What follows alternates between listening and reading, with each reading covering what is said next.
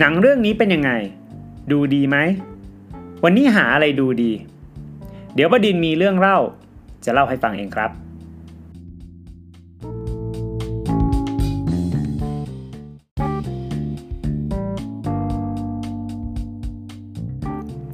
วันนี้ยังอยู่กับหนังผลงานไทยอย่างอ้ายคนหล่อลวงนะครับ บอกก่อนเลยว่าหนังเรื่องนี้เนี่ยผมไม่ได้ดูในโรงนะ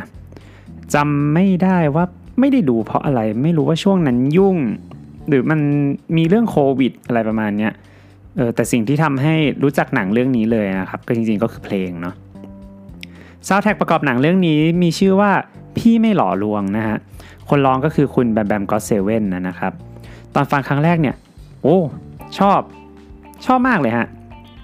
ฟังวนอยู่อย่างนั้นนะฟังจนฟังจนร้องได้เนาะ จริงๆ อันนี้เป็นนิสัยเสียส่วนตัวของผมนิดนึงเนาะที่ช่วงนั้นถ้าถ้าชอบเพลงไหนขึ้นมา หรือชอบฟังอะไรขึ้นมาอย่างนี้ก็จะฟังอยู่อย่างนั้นนะฮะฟังจนพอใจ ฟังจนร้องได้แล้วก็แล้วก็หยุดไปเองนะครับ พอชอบเพลงเนี่ยมันก็เป็นธรรมดาที่อยากจะดูหนังนะแต่อย่างที่บอกช่วงนั้นพอมันไม่ได้ดูมันก็พลาดหนังครับหนังมันก็ออกจากโรงไปเนาะ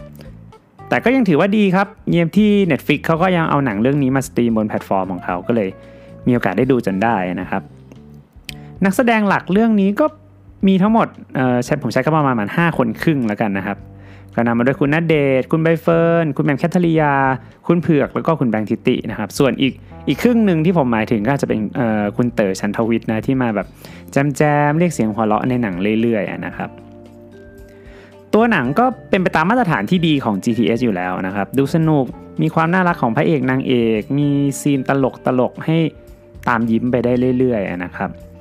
ตั้งแต่เปิดไปจนถึงช่วงเกือบจบเนี่ย ผมขอเปรียบเทียบอย่างนี้แล้วกันเนาะว่าหนังเรื่องนี้มันเหมือนนั่งเครื่องบินแล้วกันนะฮะคือจากต้นเรื่องไปจนถึงช่วงท้ายๆประมาณ 80%เนี่ยตัวหนังพาเราไต่ระดับจากพื้นไปจนถึงความสูงที่มันมันได้ระดับที่เราโอเคแล้วนะครับ แต่พอเลย 80%ไปเนี่ยไปจนถึงตอนขมวดเรื่องจะจบมันเหมือนตกหลุมอากาศไปนิดนึงอะครับ มันเหมือนว่าไอ้แปของหนังช่วงนั้นนะมันคือ มันอาจจะเป็นตอนจบได้แล้วนะถ้าคุณหาอะไรใหญ่ ๆ มามาปิดจบให้คนดูแบบกระแทกมาสักทีหนึ่งผมว่ามันมันจะสวยมากเลยนะฮะแต่พอหนังขยับตอนจบไปอีกนิดนึง มันก็เลยทำให้รู้สึกว่าเหมือนหนังมันมันยืดออกไปหน่อยนะครับ